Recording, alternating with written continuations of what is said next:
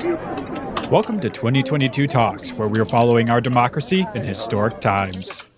On a day that we came together to celebrate community and freedom, we're instead mourning the loss, the tragic loss of life, and struggling with the terror that was brought upon us. At least six people were killed in a shooting at a 4th of July parade in Highland Park, Illinois.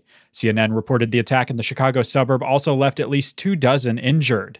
Highland Park Mayor Nancy Rotering said law enforcement agencies are collaborating on the investigation. We've had an outpouring of support from federal, state, county, and fellow municipalities of resources and offers of condolences and concern, and we will avail ourselves of everything that they offer to us immediately. According to the Gun Violence Archive, there have been more than 300 mass shootings in America so far this year, including three on the 4th of July alone. The attack comes just a few days after President Joe Biden signed into law a bipartisan gun control package, which supporters contend will help prevent future mass shootings. President Biden hosted an Independence Day celebration at the White House, noting the country has faced setbacks, but encouraging Americans to, quote, celebrate the goodness of our nation. We've been tested before, just as we're being tested today, but we've never failed because we have never walked away from the core beliefs and promises that define this nation.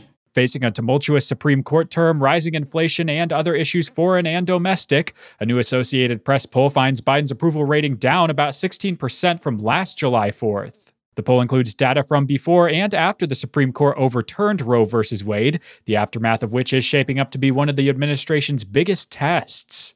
Over the weekend, the president convened a meeting of Democratic governors to discuss steps they're taking to protect abortion access. New Mexico Governor Michelle Lujan Grisham says her state will reject extradition orders from states with abortion bans.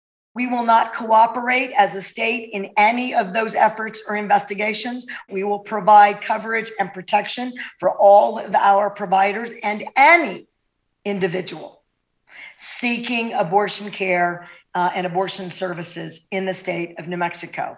According to the Center for Reproductive Rights, most of New Mexico's surrounding states, except Colorado, either have an abortion ban already in place or will likely pass one soon.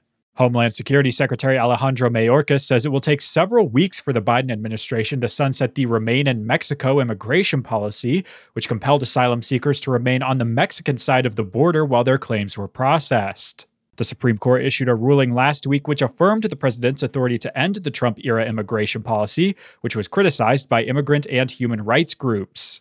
For Pacifica Network and Public News Service, I'm Jonah Chester. Find our eight trust indicators to support transparency and accuracy at publicnewsservice.org.